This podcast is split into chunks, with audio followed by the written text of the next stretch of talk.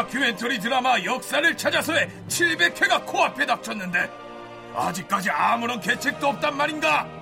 15년 전통의 초장수 프로그램 역사를 찾아서의 700회를 축하해야 마땅하거든.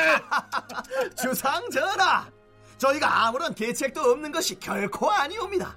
역사를 찾아서의 700회 본방송 시간에 나갈 스튜디오 토크 콘서트를 준비했사옵니다.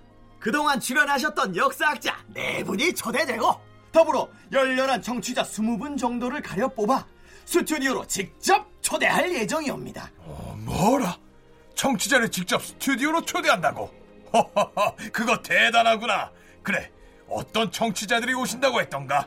아, 그게 아직 어떤 분이 오실지는 결정이 안 되었는데. 뭐라? 누가 올지 결정도 안 됐단 말인가? 이제부터 역사를 찾아서의 완전 대박 청취자들의 신청을 받아야 하옵니다. 그, 그, 그, 그, 그렇사옵니다.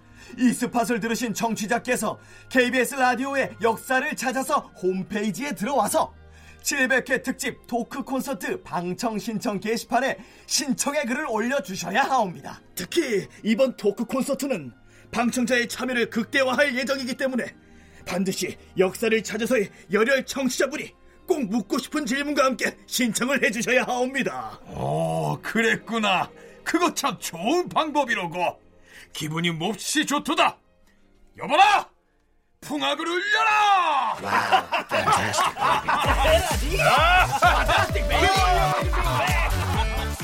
역사를 찾아서 700회 특집. 자세한 내용은 홈페이지를 참고해주세요.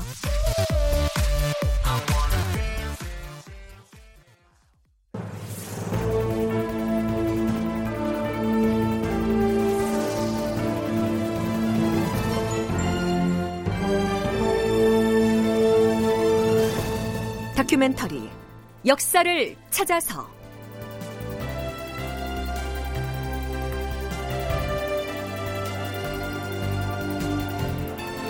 제 697편 임꺽정이 붙잡혔다.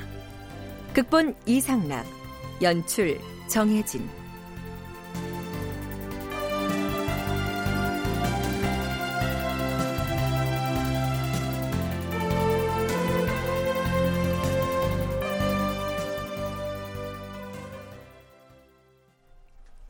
여러분 안녕하십니까? 역사를 찾아서의 김석환입니다. 뭐라? 도적의 두목을 드디어 포박했다 하였는가? 예, 전하. 황해도에 순경사로 가 있는 이사직이 급히 계문을 보내왔사온데 도적의 괴수를 잡았다 하옵니다. 그 괴수가 정령 임꺽정이라 하였는가? 그러하옵니다, 주상 전하. 괴수 임꺽정을 잡았다니 참으로 가상하도다. 임꺽정이 어디 평범한 도적이던가? 병주에서는 당장 포도군관과 용감한 군사들을 황해도에 보내서 그자를 엄히 호위하여 잡아다 추고하라. 명종 15년, 서기론 1560년인데요. 그해 12월 28일에 황해도에서 문제의 임꺽정을 사로잡았다는 보고가 날아듭니다. 그리고 나흘 뒤인 명종 16년 정월 초사흘, 황해도에 파견됐던 순경사 이사증이 이 붙잡았다고 하는 도적의 우두머리를 데리고 한양에 도착하죠. 대적을 잡았으니 과인이 매우 가상히 여기노라. 자, 대적은 물론 큰 도적이지요. 명종은 매우 기뻐합니다. 물론 이 임꺽정을 잡았다고 해서 전국에서 준동하고 있던 도적대가 일거에 사라지지는 않겠지만 2년 넘게 관군을 따돌리면서 조정의 위신을 희롱해온 황해도의 도적의 수계를 체포했다는 건 가히 쾌거가 아닐 수가 없었겠죠. 자, 이제 어떻게 해야 될까요? 당연히 형조에서 엄하게 공초를 해야 하겠지요. 아니, 그보다 먼저 해야 할 일이 있습니다. 붙잡아서 호송해온 그가 진짜 임꺽정이 맞는지의 여부를 확인해야 하지 않겠습니까? 그렇다면 본인 여부를 입증할 만한 방법이 있을까요? 물론 있었습니다. 이 포도대장이 임꺽정 감별사로 긴급 호출한 사람은 바로 서림이었습니다. 임꺽정의 충직한 부하였다가 숭례문 인근에서 관군에게 붙잡혔던 바로 그 사람이죠. 서림은 그 뒤에 임꺽정에 대한 이런저런 정보를 형주에 제공하면서 임꺽정을 잡는 데 도움을 주고 있었죠. 임꺽정 쪽에서 보면 배신을 당한 셈입니다. 자, 드디어 포도대장이 서림을 데리고 의군부 감옥으로 들어갑니다.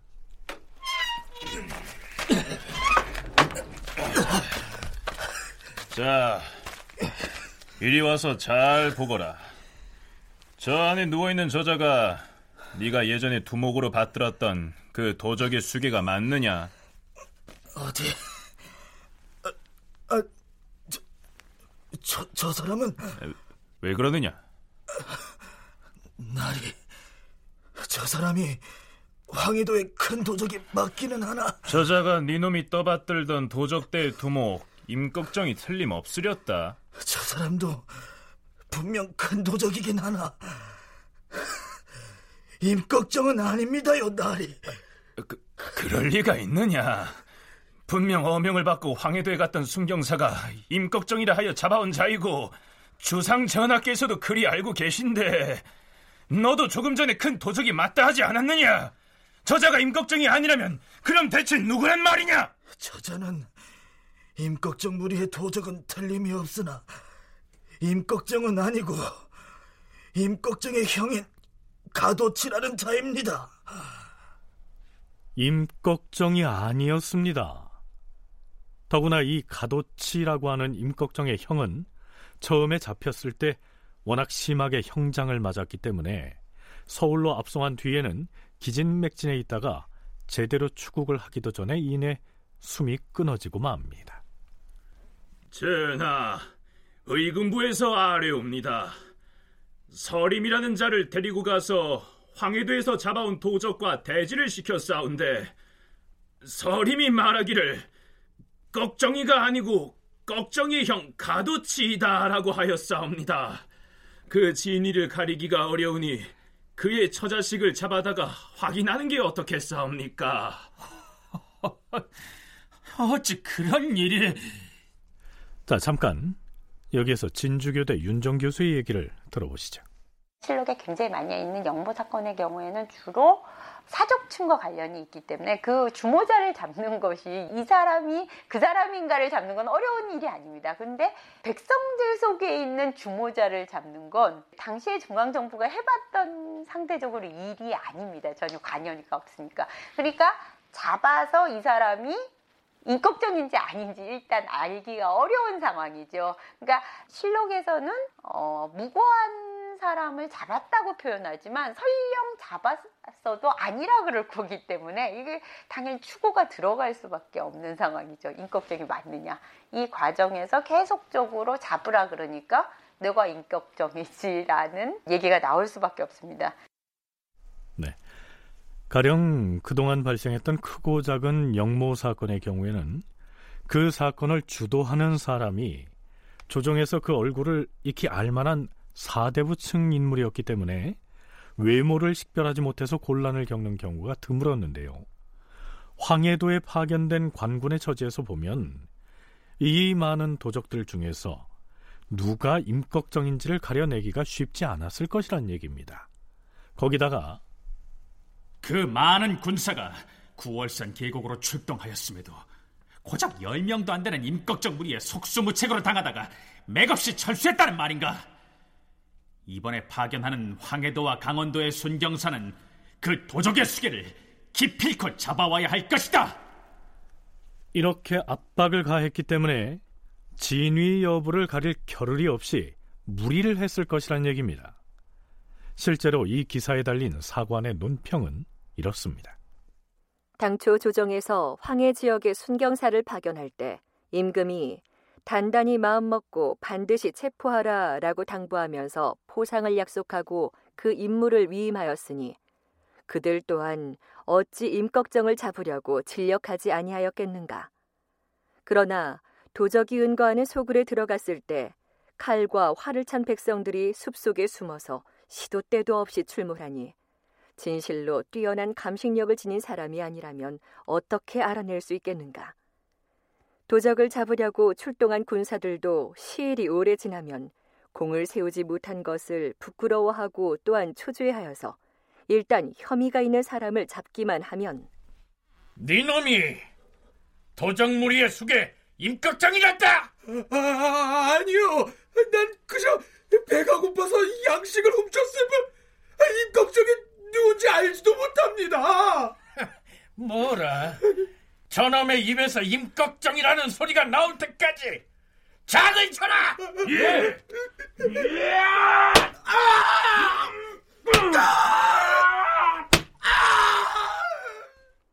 이렇듯 진위를 따지지 않고 형장을 가해서 무리하게 자복을 받음으로써 위임받은 책임을 떼우고 외람되이 상을 받으려 하였으니 그 거짓이 극도에 이르렀다. 하찮은 좀도둑들은 수령 한 사람의 힘만으로도 잡을 수 있는데 지금은 마치 외적이 침입해온 듯이 조정에서 장수에게 명하여 군대를 동원하였으니 그 소문이 사방에 널리 퍼져서 굉장하였다. 임꺽정이 아무리 어리석다 하더라도 그 소문을 듣고 어찌 앉아서 쉽게 포박당하겠는가. 아, 조정의 조처가 이미 마땅함을 잃었으니 무식한 무장들을 탓할 것이 뭐 있겠는가. 결국 가도치로 하여금 임꺽정이라고 허위 진술을 하게 만든 황해도의 추국관 강여와 순경사 이사증에 대해서 죄를 논하게 되지요. 전하, 사헌부에서 아뢰옵니다. 도적의 두목 임꺽정이 흉악한 무리들을 불러 모아 사람을 죽이고 재물을 빼앗는 등 못하는 짓이 없더니 심지어는 관군에 대적하여 어명을 받고 출동한 국왕의 사실을 죽이기까지 하였사옵니다. 그리하여 황해도와 강원도에 순경사를 특파하여 위험을 보이게 하였사온데 파견한 지 얼마 안 되어 도적의 괴수를 사로잡았다고 복명을 해왔으니 전하께서도 매우 기뻐하셨사옵니다. 하운데 의금부가 추국한 결과를 들어보면 그가 임꺽정이 아닌 것이 분명하옵니다. 전하, 처음에 황해도 현지에서 가도치를 붙잡았을 때 주국간 강유는 자신이 공을 세울 욕심에 그가 임꺽정이 아닌 것을 알면서도 속였던 것이옵니다. 하오나 설령 주국관이 가도치를 속여서 임꺽정이라고 첩보를 하였더라도 어명을 받고 파견된 순경사라면 그가 진정 임꺽정이 맞는지 널리 고을 사람들에게 보여서 진위를 분명히 변별한 다음에 조정에 개문했어야 마땅하옵니다. 그런데 순경사 역시 공을 탐하여서 전하를 기만하였으니 그 죄가 이미 극도에 이르렀사옵니다. 심지어 전하께서 승정원에서 직접 하문하셨을 때에도 임꺽정 여부를 잘 분별하지 못한 이유를 바로 아뢰지 아니하였사옵니다. 도리어 의심할 것이 없다고 말함으로써 주상전하의 면전에서 부정직하게 아뢰었으니 그 죄가 더욱 크옵니다.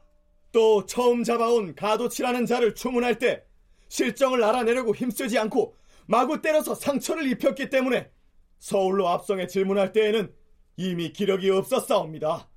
결국 장을 한 대 치기도 전에 죽고 말았으니 만일 압송 중에 죽었다면 서림과 대질할 기회마저 놓쳐서 그가 가도치인 줄도 몰랐을 것이옵니다. 가혹한 형장으로 위협하여 억지 자복을 받아낸 것은 의심의 여지가 없사옵니다. 전하, 나란 일이 이 지경에 이르렀으니 매우 해괴하고 경악스럽사옵니다. 처음 황해도에서 가도치를 추국했던 주간 강연은 의금부에 하옥하여 추구하시고 황해도 순경사 이사증은 먼저 파직시킨 다음에 추구하게 하시옵소서. 이사증과 강연을 모두 추구하여 다스리라. 가도치를 심하게 고문해서 임꺽정이라고 억지 자백을 받아낸 다음 임금까지 속이려고 했던 것입니다. 자, 이 사건은 일단 이렇게 마무리됩니다.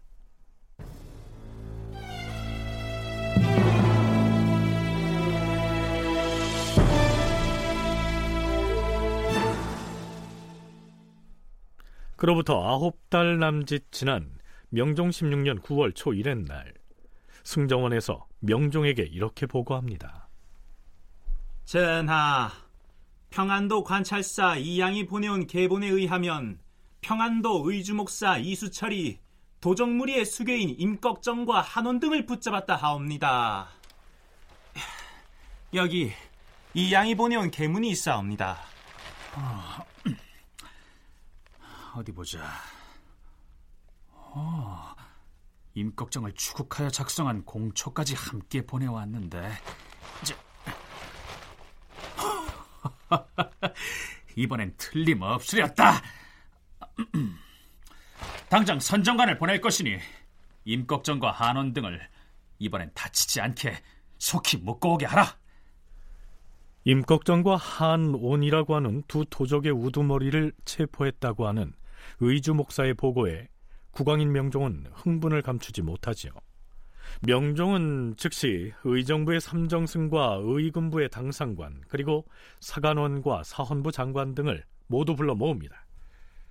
이번에 의주 목사가 평안도 관찰사를 통해 보내온 임꺽정의 공처를 읽어보니 흉계를 꾸며서 역적질을 한 실상이 참으로 놀랍도다.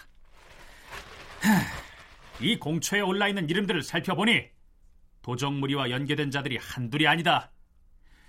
관련자들 중에 서울에 거주하는 자들은 이미 내관과 선정관으로 하여금 수색하여 붙잡으라 하였다.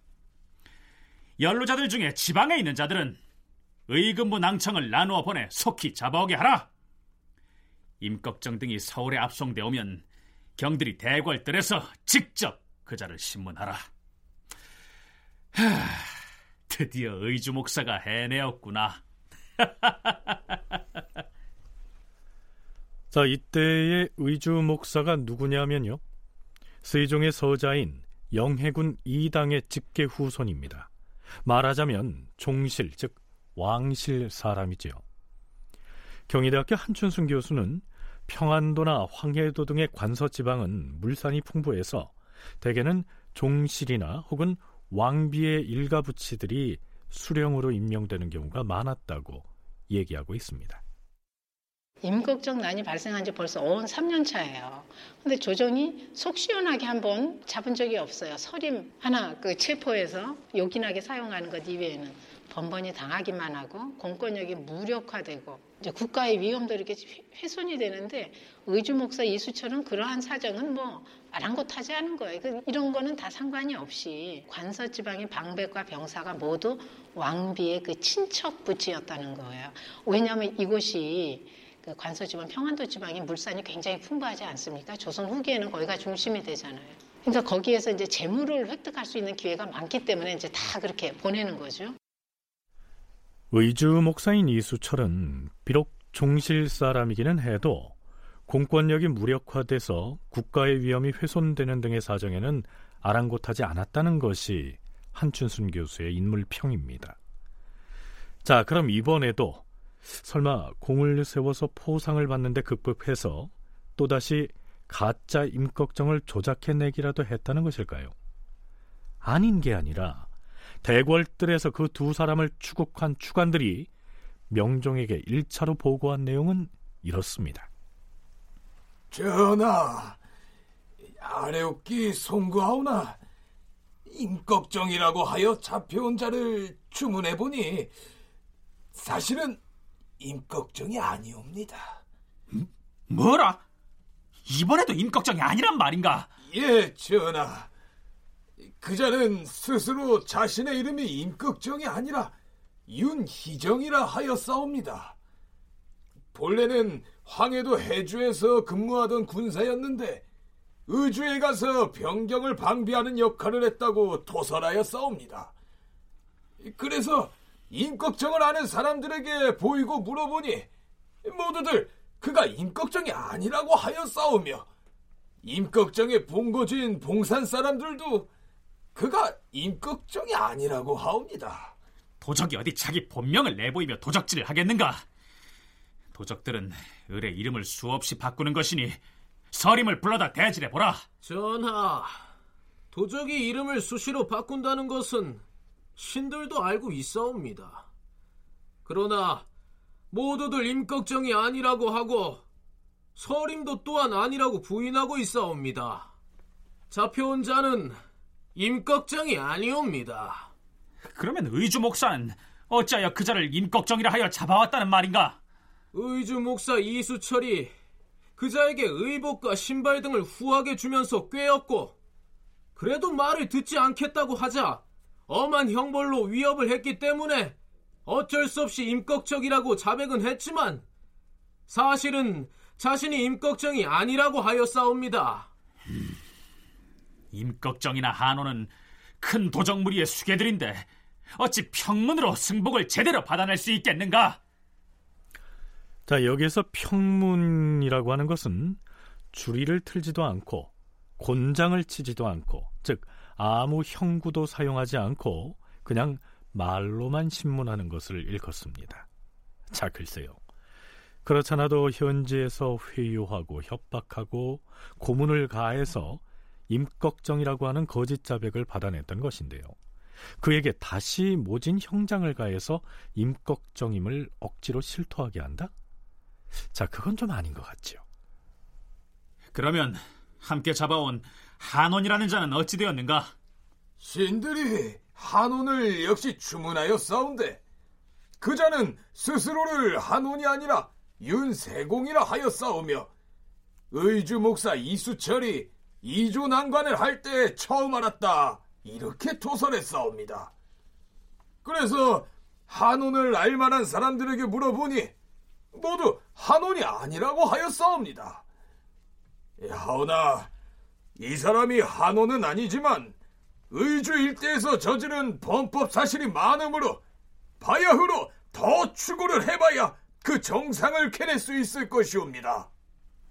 이수철은 다른 사람을 잡아 고분하고 위협해서 임꺽정 한원이라 거짓 자백을 하게 하고 사실을 아는 사람의 입을 이거 이 사람 아니라고 해도 이 사람이라고 해야 돼 이렇게 입을 막아서 말을 발설을 못하게 한 다음에 거짓으로 상을 바라고 있었던 것이죠. 이거는 그때 당시 기강이 얼마나 무너졌고 왕을 얼마나 왕같이 보지 않았으며 예의 염치가 사라진 가운데 중앙에 있는 대도 큰 도적인 재상의 뒤를 잇는 의주 목사 이수철은 그들의 인식과 똑같은 좀도둑이었기 때문이에요. 아무 생각이 없잖아요. 그 전에도 그런 일이 있었는데도 불구하고 이런 일을 이렇게 할 수 있다는 게 중앙조정에서 높은 자리를 차지하고 앉아서 권력을 전행하고 있던 윤원형 등 척신 세력을 큰 도적이라고 한다면 지방 수령인 의주 목사 등은 좀도둑이라고 볼 수 있다는 것이죠. 그런데 국왕인 명종이 중앙조정의 큰 도둑에게 의지해서 왕권을 부지하고 있었으니 임금의 권위와 위신이 통할 리가 없었다. 한춘순 교수의 견해가 그러합니다. 자, 그런데요. 가짜 임꺽정, 가짜 한온으로 잡혀온 윤희정과 윤세공을 중벌에 처해야 한다는 공론이 일어나게 됩니다. 전하, 임꺽정과 한온이라 하여 잡혀온 자들을 반복해서 신문해 보니 그들은 명백히 임꺽정과 한온이 아니옵니다. 그러나 그들의 행실을 살펴보건대 두 사람 모두 행동이 황당하고 의주에서 받은 공초를 근거로 신문을 해보니 입으로 차마 말할 수 없는 일들을 모두 그들이 했다고 하옵니다. 이들 역시 역적이 분명하옵니다. 이들이 임꺽정과 한온이 아니라고 하여 가볍게 처리할 수 없사오니 우선 더욱 강하게 형장 추국을 하게 하시옵소서. 음, 그자들이 비록 임꺽정과 한원인지의 여부는 확실하지 않으나 공초에 적힌 흉악한 말들을 모두 그들이 실제로 했다고 하니 이들은 참으로 역적들이라 할 것이다. 아랜대로 하라. 자, 실록에서는 이 가짜 임꺽정과 가짜 한원이 어떤 흉악한 말을 했는지 그 내용은 밝히지 않고 있습니다. 그럼에도 불구하고 추국을 맡은 대신들과 임금인 명종까지 입을 맞춰서 이 두 사람을 반역죄로 다스려야 한다고 얘기하고 있는 것이죠. 윤희정과 윤세공이 국가를 배반하고 흉모를 꾸민 것이 공처에 나타났으니 그자들이 실제 임꺽정이나 한원이 아니란 사실에 결부시킬 것 없이 그 둘을 사형에 처하라. 자, 글쎄요. 의주 목사 이수철이 이 두 사람을 붙잡아서 고문을 가해서 받아낸 자백이 어떤 것이었는지는 알 수가 없습니다. 어찌됐든 그들을 반역 죄인으로 처단하기로 결정을 내린 겁니다. 이들은 천신만고 끝에 자기들이 도적의 수계인 임꺽정과 한온이라고 하는 혐의는 가까스로 벗었는데도 불구하고 결국엔 형장의 이슬로 사라지는 운명을 맞이하게 된 것이죠. 얼마 뒤 서헌부와 사관원 등 양사에서는 의주 목사 이수철이 이 두 사람을 임꺽정과 한온으로 둔갑시킨 과정을 조사해서 이렇게 보고합니다. 주상 전하, 의주 목사 이수철은 처음에 윤세공을 붙잡아 와서는 온갖 형구들을 갖추어 놓고 몹시 참혹한 형벌을 가하였사옵니다. 그리하여 마침내 한온이라는 거짓 승복을 받아내었사옵니다. 윤희정을 붙잡아다 임꺽정이라는 자복을 받아낸 과정은 더욱 참혹하였사옵니다. 처음에 윤희정이 승복하지 않자 저자의 입에서 임꺽정이라는 이름이 나올 때까지 줄이를 틀라! 예!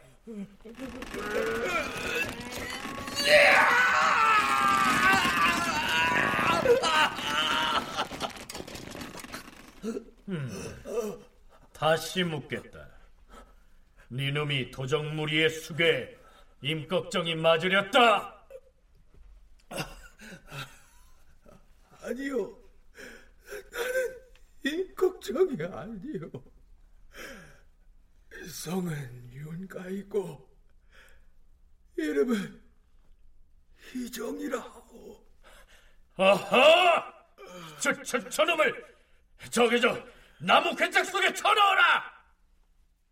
이수철은 윤희정에게 혹독한 형벌을 마구 가하고 심지어 상자 속에 넣고는 그물로 씌워서 죽이겠다고 협박한 뒤에 가까스로 임꺽정이라고 거짓 승복하게 하였사옵니다. 처음에 잘못 알았다고 하더라도 봉산 사람들과 대지를 시켰을 때 진짜가 아니라고 했으면 임꺽정인지의 여부를 자세히 분별했어야 옳았는데 한갓 위세만을 부려서 곤장을 마구 쳤사옵니다. 그래서 잡혀온 사람들마다 공포에 질려서 잠시라도 목숨을 지탱하려고 모두 거짓을 진실이라고 하였던 것이옵니다. 또한 이수철은 백발이 된 늙은 할미를 잡아다 놓고는 임꺽정의 아내임을 실토하게 하였사오며 임꺽정의 의붓 자식과 사위로 지목되어 잡혀온 자들은 불로 지짐을 당하거나 혹은 사지를 비틀려 싸웁니다. 의주에서 곤장을 맞아 죽은 자가 한둘이 아니옵니다. 전하, 의주 목사 이수철은 학식 있는 문관임에도 공명심에 눈이 어두워 그와 같은 짓을 범하였으니 국가를 기만한 죄가 매우 크옵니다. 그를 파직하고 나서 죽어하시옵소서. 추고를 하는 것이야. 알아서 하라. 하지만 파직은 지나친 듯하니 연호하지 않는다. 이 대간이 수차에 걸쳐서 이수철의 탄핵을 주청하자 명종은 마지못해서 파직을 윤호합니다. 사실은 이렇게 논평하고 있죠.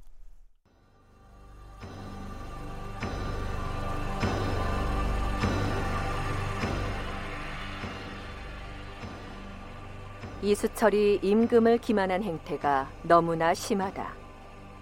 윤세공과 윤희정을 붙잡았을 때 사람들이 임꺽정과 한온이 아니라고 했는데도 그는 강제로 임꺽정과 한온이라 하여 거짓 공초를 임금에게 올리게 하였으니 어찌 이럴 수가 있는가? 아, 부귀영화를 얻기 위해서는 하지 못하는 짓이 없었던 것이다. 또 관서 지방의 수령이나 병마 절도사는 대부분 왕비의 친정 부치들이었으니 처벌받을 것을 걱정하지 아니하고 억지로라도 역적을 잡았다고 꾸며서 상을 받으려 했던 것이다. 임금을 기만하였으니 의주 목사의 죄는 마땅히 사형에 처해야 하는데 대간에서는 다만 파직만 시키라고 청하였다. 아, 신하가 임금을 기만한 죄가 어찌 파직에 그칠 뿐이겠는가? 근래 국가의 기강이 없고 사람들은 붕당을 지어 어떻게든 혐의를 피하며 묵묵히 따르기만 하는 것이 풍속이 되어버렸는데 이른바 언관이라는 자들도 이와 같았으니 그 죄는 이수철과 다를 것이 없도다.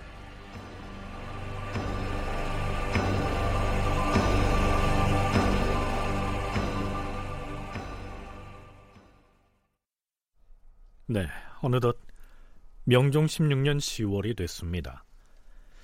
황해의 도적 임꺽정 무리를 토벌하기 위한 계책을 조정해서 처음 의논했던 때가 명종 14년 3월이었으니까요. 임꺽정에 대한 추포령이 내려진 지가 2년 반도 더 지난 시점이죠. 하지만 임꺽정으로 상징되는 이 도적의 무리는 갈수록 더 활개를 치고 있었으니 국왕인 명종으로서는 체면이 말이 아니었겠지요. 한춘순 교수는 이 시기에는 명종이 대소신료들이나 혹은 백성들 앞에서 국왕의 권위를 실어서 어떤 추상 같은 명을 내리거나 할 처지가 못 됐다고 얘기합니다. 권세가들이 양민의 토지를 탈점하는 바람에 도적이 창궐했는데 임금인 명종 역시 문정왕 후 편에 가담해서 백성들보다는 왕실 재정 확보에만 신경 쓰고 있었으니까요. 정전 있죠. 그 양종 복립하고 그 정전 받는 거요. 그 정전은 원래 예조에서 수납을 해야 되는데 이거 다 내수사로 드렸어요. 내수사에서 수납하는 등 이거는 물론 문정왕후가 한 일이긴 하지만 이런 왕실 재정 확대를 위한 행보를 보였으니 물론 명종의 전적인 잘못은 아니라고 하더라도 그 아래 재상이나 수령의 행태야 말할 필요가 없습니다. 이 위에서 이렇게 불법을 법 위에서 행동을 하는데 그 재상이나 수령이 법을 공손하게 복종하고 준행을 할 이유가 없죠. 이때 그 살기 위해서 좀도둑이 된다면 그 책임은 전적으로 국왕인 명종에게 있는 겁니다. 말하자면 이 시기 명종은 말이 국왕이지 백성의 어버이가 아니라 왕실 식구들의 가장 노릇만을 하고 있었던 것이죠. 자, 이건 너무 가혹한 비판일까요? 그건 그렇고요. 이제 임꺽정 무리는 황해도나 평안도 일대에서만 약탈 행위를 하는 것이 아니었습니다. 한양 도성까지 연결망을 구축해서 출몰을 하고 있었으니까 뭔가 특단의 계책을 쓰지 않으면 안 됐겠죠. 명종 그달 28일 승정원은 들으라. 황해 도적의 세력이 갈수록 치성하기로 과인은 이미 토포사를 파견하여 잡도록 하였다.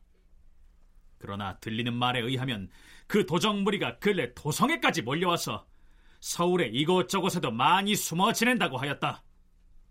만약에 도성의 모든 문을 닫아버리고 거리마다 의심나는 곳을 빠짐없이 수색한다면 비록 색출하지는 못하더라도 도적들이 그 소문을 듣고 서울에 숨어드는 것을 어렵게 여기지 않겠는가? 와인의 이러한 뜻을 의정부 삼공과 영부사, 병조와 형조의 당상관, 포도대장 등으로 하여금 의논하여 아뢰게 하라. 자, 일단 서울로 숨어든 도적부터 소탕하겠다는 것인데요. 이 문제에 대한 조정 대신들의 의견을 들어보시죠. 전하, 도적들은 한데 모여 약탈을 하고 나서 일단 흩어지면 반드시 각자 행동을 하고 평시에는 민가가 많은 곳에서 지내게 되는데 개성과 평양이 곧 그들의 소굴이 옵니다. 물론 서울에서도 도적이 매우 자주 출몰하는 실정이 오니 전하의 전교대로 성문을 닫아 걸고 수색을 한다면 안 될 것은 없사옵니다. 다만 이렇게 하면 성 바깥에 숨어 있는 자들이 비웃을까 염려되옵니다. 도적 잡는 일을 맡은 자들로 하여금 신고를 받고 탐문하게 하여 확실히 도적이 숨어 있는 곳을 알고 나서 즉시 포획하게 하는 것만 못할 것이옵니다. 과인도 그것을 모르는 바가 아니다. 허나 지금 준행해야 할 조목들을 비만기로 내리기로 했으니 완급을 헤아려서 차차 시행하도록 하라. 이때 명종이 내린 비만기의 내용은 이렇습니다.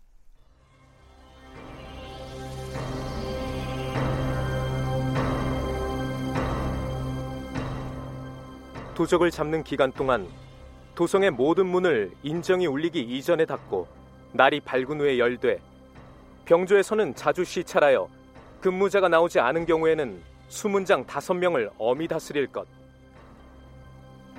인정이 울린 후부터 날이 밝을 때까지는 아무도 거리를 통행할 수 없다는 것을 우선 공고하고 한성 오부에도 널리 알린 뒤에 시행할 것. 대궐문을 열고 닫는 것은 평상시의 규정을 바꾸어서 특별한 일이 없는 날에는 아침이 밝은 후에 열고 해가 지면 닫을 것.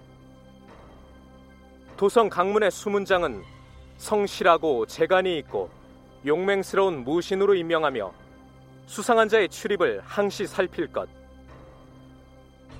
백악산, 인왕산, 남산, 낙산 등 사산의 석성에 도적이 넘어 들어올 만한 곳에는 군대를 매복시켜 살필 것.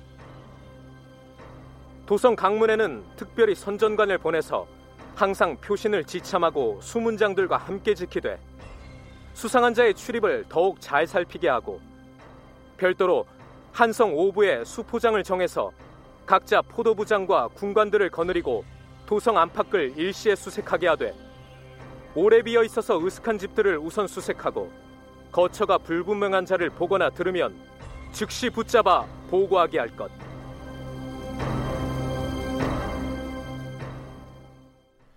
자, 이것을 비유적으로 말하자면 도적을 색출하기 위해서 서울에다가 계엄령을 선포하겠다는 겁니다. 이상의 조목들 외에도 명종은 다음 날에 또 이런 명을 내리기까지 합니다. 대궐문의 수문장을 정원 이외에 더 배치하여 평상시보다 갑절 이상 세밀히 조사하라. 또 오늘은 육조의 낭청을 불러서 정시하는 문제를 비밀리에 의논하여 아뢰도록 하라. 정시는 서울 거리 시전들의 문을 닫게 해서 시장이 열리지 못하게 하는 것을 일컫습니다. 이를 두고 사신은 매우 비판적인 논평을 하고 있죠. 조정 대신이 사망하면 국가에서 정시를 하는데 이는 그의 죽음을 애도하기 때문이다. 그런데 지금 도적을 잡는 일 때문에 정시까지 하겠다고 하니 이는 예전에 그 사례를 찾아볼 수 없던 일이다.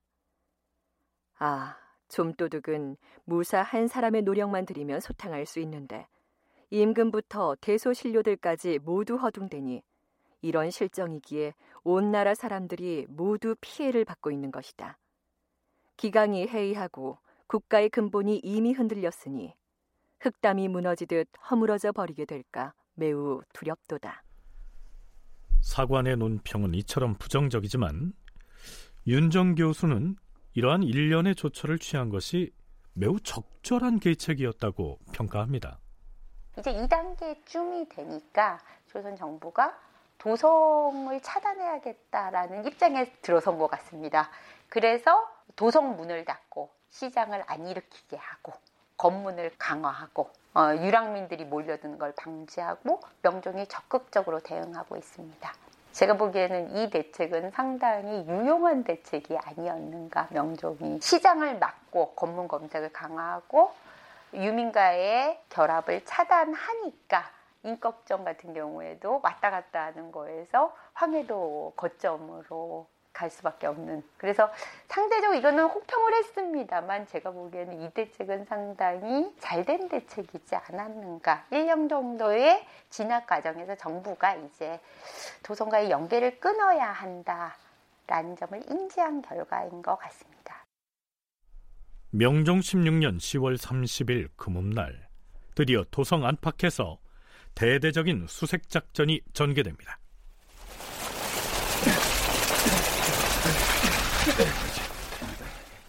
이날 새벽 사경이 되자 조정에서는 특별히 선종관을 보내서 도성의 강문을 나누어 지키게 하고 성의 안팎에 군대를 겹겹으로 매복시켰다.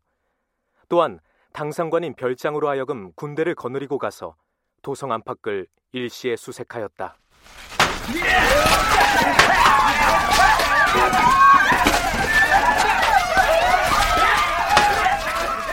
도성 안팎의 모든 마을 사람들이 두려워서 혼비백산하였다. 게다가 수색에 나선 장졸들이 민가를 출입하며 약탈을 자행하고 이에 놀라서 도망하는 사람을 도적이라고 지목하여서 평민을 마구 잡아들여 각자의 공을 세우겠다고 다투니 거리엔 오랏줄에 결박된 사람들이 줄을 이었다.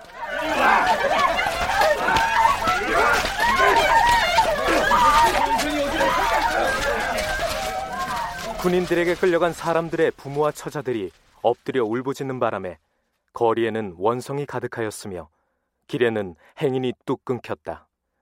하루 종일토록 이러하였다. 자, 10월 금음날에 도성의 안팎에서 이러한 소용돌이가 휩쓸고 지나갔던 것이죠. 실제로 장졸들에게 포박돼서 끌려간 사람들 중에 이 도적의 무리가 있었는지 없었는지의 여부는 알 길이 없습니다만 앞에서 명종이 말했던 대로 황해도 등지 도적무리들에 대해서 아 이제는 도성 근처에 얼씬거려서는 안 되겠구나 이런 강한 경고의 효과는 충분하지 않았을까요?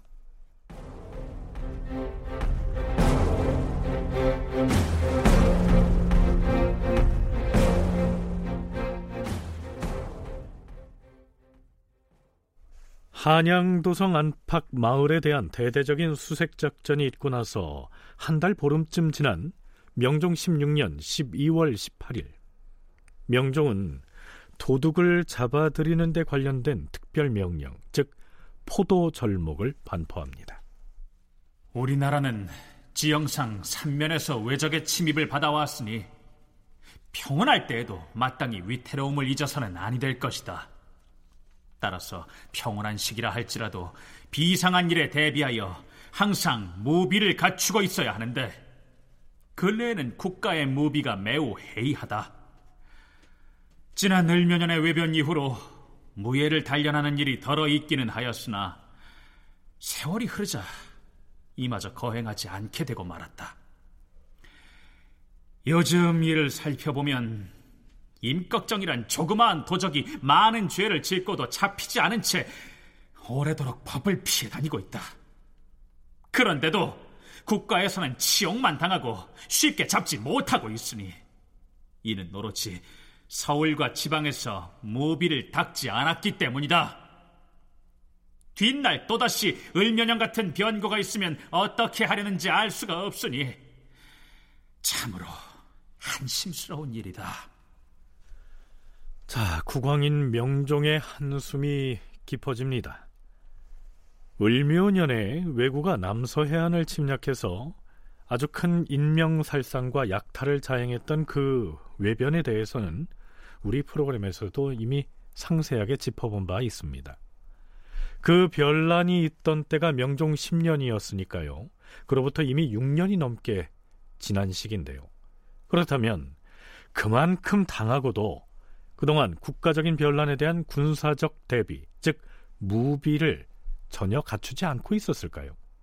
대비를 못한 건 전적으로 이거 문정왕과 책임을 져야 돼. 왜냐하면 양정 독립한 이후에 양정, 그러니까 즉 양정으로서 비공식적으로 불법적으로 승도가 된 자들을 쇠출하는 게 목적이었지 않습니까? 그런데 그런 사람들을 이 근각, 호적의 근본 그 증명서가 달라도 무조건 다 도첩을 주라는 거예요. 시험 보는 족족 다 합격을 시키고 아 이래놓고 무슨 무비를 얘기를 합니까? 군대가 갖춰지지도 않았는데 그래서 군적 작성을 마친 다음에 그 군적을 보니까요.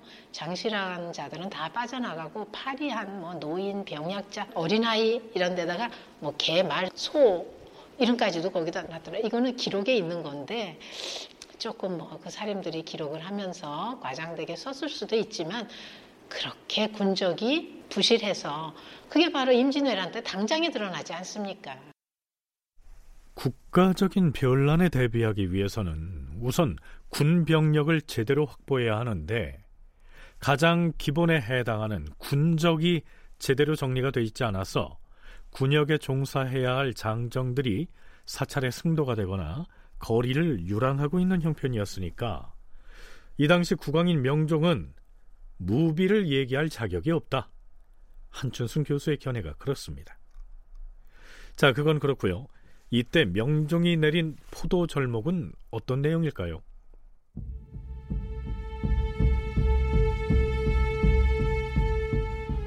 서울과 지방에서 과거를 거치지 아니하고 조상의 음덕으로 벼슬길에 나선 사람은 음직에만 등용할 것이 아니라 그 중에서 무술의 재주가 있는 자를 시험하여 합격한 자에게는 찰방벼슬을 추천할 것. 서울과 지방의 양반자제와 중앙관아의 서리, 향리를 포함하여 나이가 젊고 활을 쏠 줄 아는 모든 자들을 모두 뽑아서 매월 날짜를 정해놓고 활 쏘기를 별도로 시험할 것. 그 중에 능하지 못한 자는 활 대신 창을 익히게 하는 등 규칙을 철저히 세워서 태만하지 못하게 할 것이며 연말에 그 점수를 합산하여 우열을 가릴 것. 지방에서도 항상 점검하여 감사, 병사, 수사는 각 고을을 순찰하여 성적을 매기도록 하고 특별히 어사와 경찰관을 보내서 잘하고 못하는 것을 시험하여 상을 주거나 승진을 시키거나 혹은 파직을 시킬 것. 서울과 지방의 가난한 민가 이외에 무기를 마련할 만한 집에는 활과 화살 등을 항상 비치하게 하고 간혹 점검을 할 것.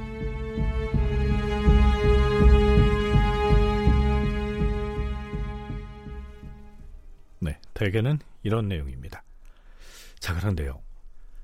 아무리 이 시기 조선의 군대가 제대로 정비되지 않아서 임꺽정 무리를 포함한 도적의 기세가 치성했기로서니 국가에서 제대로 군대를 동원해서 대처했다면 임꺽정으로 상징되는 그 도적의 무리, 즉 군도를 제압하지 못했겠느냐? 혹은 그럴 만큼 임꺽정의 무리가 조직화돼 있었느냐? 이 점을 생각해 볼 필요가 있을 것 같습니다. 윤정 교수의 얘기입니다. 암묵적으로 군도라고 표현하면 조직화된 것을 이해하는 경향들이 강합니다. 근데 이들이 하는 일은 서울, 개성, 평양에 잠입하거나 군현에서 옥문을 부수거나 동료를 탈취하는 정도의 기록은 굉장히 조직화되는 것으로 해석할 여지도 있지만 기재잡기나 열조 통계 기사 수준 이것을 전면적으로 신뢰하기에 문제가 있다고 보입니다. 왜냐하면 이 기록들이 다 조선 후기의 의병이나 이런 농민들의 적극적인 군사 행위를 경험한 이후에 쓰여진 성향이 강하기 때문에 명종 당시에 과연 이런 움직임들이 있었을까? 아, 활로 관군을 비오듯이 뿌려서 죽였으면 과연 군대가 안 동원됐을 수 있을까? 1년이 넘게. 자, 임꺽정 무리 등 이 시기 도처에 출몰했다고 하는 이른바 군도가 매우 조직화된 막강한 세력인 것처럼 이런저런 문헌에 나타나고 있는데요. 만일 실제로 그러했다면 조정에서도 을묘 외변 때 왜구를 정벌하듯이 대대적으로 군대를 동원해서 대처했을 텐데 그렇게 하지 않은 것으로 봐서 실제로 군도의 규모나 조직은 과장됐을 것이다. 윤정 교수의 분석이 그러합니다. 실제 조정에서 도성에 대한 수색 작전을 대대적으로 실시하고 군도에 대해서 보다 적극적으로 진압 작전을 개시하자 임꺽정 무리의 기세가 크게 꺾인 것으로 실록에 나타나고 있습니다. 명종 16년 12월 22일 의정부 삼정승 등 대신들은 명종에게 이렇게 추청합니다. 전하, 도적을 잡기 위해서 조정에서는 도포사로 하여금 군대를 거느리고 황해도에 가게 하였사온데 그들이 그곳에 오래 머무르는 바람에 현지 백성들의 원성이 자자하옵니다. 비록 아직 우두머리인 임꺽정은 잡지 못했사오나 그들 무리 중 사나운 자들은 거의 섬멸하였사옵고 남아있는 자는 얼마 되지 않사옵니다. 이제 우두머리를 잡는 계책은 황해도와 평안도의 감사와 병마절도사에게 맡기더라도 곧 잡을 수 있을 것이옵니다. 더구나 봄철 농사 지을 일이 임박하였으니 오래 머물러 둠으로써 백성에게 피해를 끼치는 것은 옳지 않사옵니다. 도포사에게 속히 명하여 올라오게 하소서. 무슨 얘기냐면요. 이쯤 되면 조정에서 특별히 파견한 토포사를 소환해도 현재 수령들이 곧 임꺽정을 잡을 수 있을 것이다. 이렇게 임금에게 얘기하고 있는 것이죠.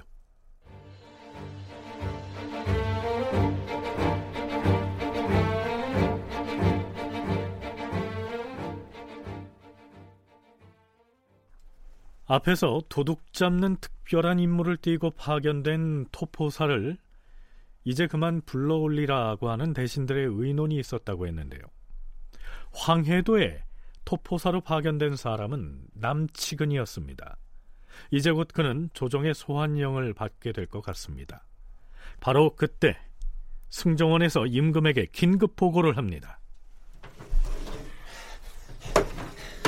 전하, 황해도 토포사 남치근이 서기를 보내왔사온데 대신들이 토포사를 이제 그만 불러올리자고 하지 않았는가? 예, 전하. 이제 그곳에 더 있을 필요가 없게 되었사옵니다.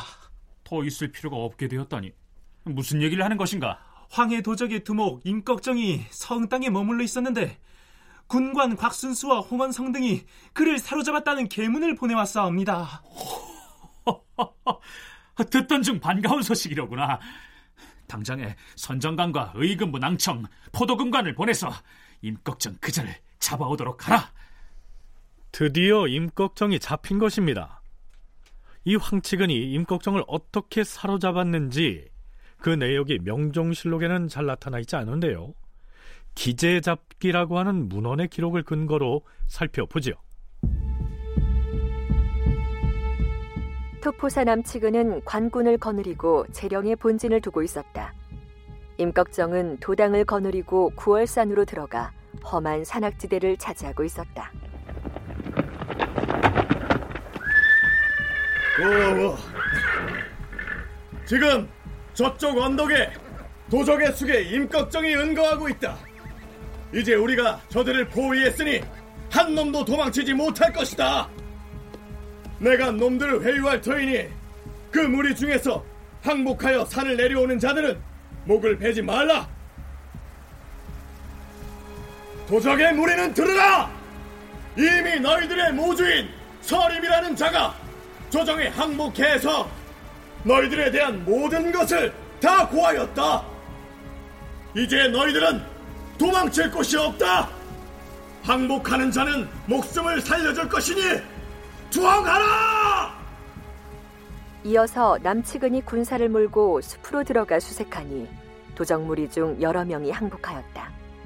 그러나 대여섯 명의 도적들이 여전히 임꺽정을 따르므로 그들을 유인하여 목을 베었다. 저기 임꺽정이 도망치고 있다! 모두 추격하라! 예! 임꺽정이 달아나자 남치근은 황주에서 해주까지 정정을 풀어서 그 길목에 겹겹이 배치한 다음 한 집 한 집 낱낱이 수색하였다. 임꺽정은 하는 수 없이 인근의 한 민가에 들어갔다. 임꺽정이 그 집의 노파를 위협하였다. 할멈, 내가 누군지 아시오? 내가 바로 임꺽정이요. 시키는 대로만 하면 해치지 않을 것이오. 예, 뭐든 시키는 대로 할 터이니 목숨만 살려주시오. 지금 당장 살인문을 열고 밖으로 뛰쳐나가면서 도둑이 저쪽으로 도망쳤다. 이렇게 소리치시오. 어서. 예, 예, 예. 아유, 그렇죠. 여부가 있겠습니까요? 도둑이 달아났다! 저기, 저쪽으로 도망갔다! 도둑 잡아라! 쫓아가 잡으라! 이때 임꺽정은 활과 화살을 손에 들고 그 집을 빠져나와 마치 도적을 잡으러 온 군인인 것처럼 가장하고 달려가면서 도둑이 달아났다! 도적의 두목을 잡아라! 저쪽이다! 하고 외치니 사람들은 그가 도적의 수계인 줄 알아차리지 못하였다. 그 사이에 임꺽정은 말을 타고 있던 군사를 끌어내리고 말을 빼앗아 타고서 도망쳤다. 저기 저놈이 수상하다! 임꺽정이 도망친다! 기병들은 추격하라!